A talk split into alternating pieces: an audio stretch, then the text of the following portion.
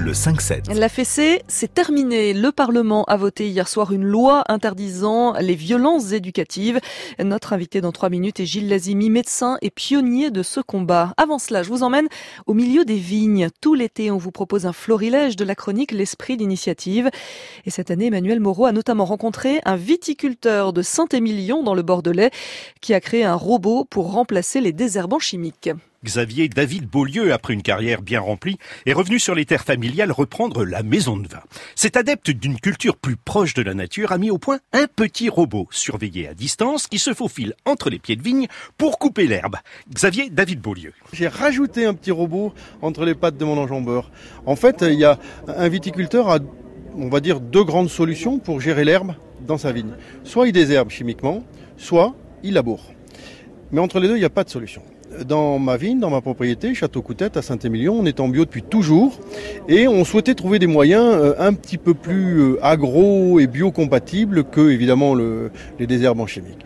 Donc euh, ayant travaillé pendant très longtemps dans des métiers très techniques, à un moment donné je me suis dit qu'il serait peut-être temps de concevoir une petite machine qui ferait fi du tracteur et qui serait indépendante sur elle-même, d'où la réalisation de cette petite bestiole, ce petit robot entre guillemets qui se nourrit du solaire qui se nourrit du soleil, qui use des photons aussi finement que possible, sachant que l'énergie va devenir de plus en plus une denrée rare, et coupe de l'herbe gentiment, tout doucement. Le, le, le, but étant pas de couper vite, mais de couper lentement au rythme du soleil. Et il ressemble à quoi ce petit robot bah, Il est tout mignon, Mathilde, tout petit et tout jaune. Il a des panneaux solaires sur le haut, est équipé de GPS et de capteurs pour se guider. Il mesure pas plus de 1 mètre et 30 cm de hauteur. Cette machine silencieuse travaille seule ou en troupeau. Xavier. Son petit nom entre nous, c'est un mouton en fait.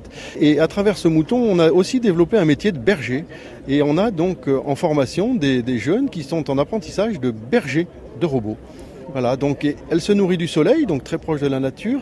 Elle travaille à la vitesse euh, dépendante de cet euh, apport d'énergie du soleil et elle coupe l'herbe tout doucement, tout doucement, doucement, tel un mouton.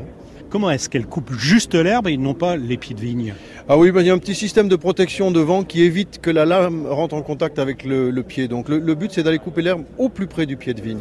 On ne blesse pas du tout le pied de vigne.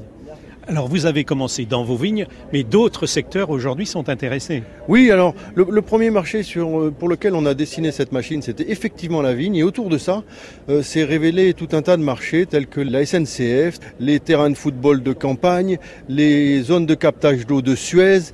Et tous ces modèles-là sont exportables euh, tout autour du monde. On a des demandes à peu près partout autour du monde.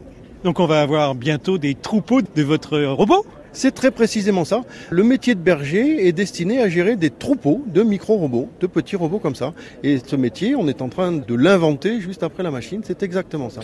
Et plusieurs domaines, Mathilde, dans le Bordelais, l'expérimentent déjà. Le petit robot Vitero Vert, qui se faufile partout, a reçu le prix EDF Pulse, décerné par le public. Emmanuel Moreau, la chronique Esprit d'initiative peut aussi se podcaster sur franceinter.fr.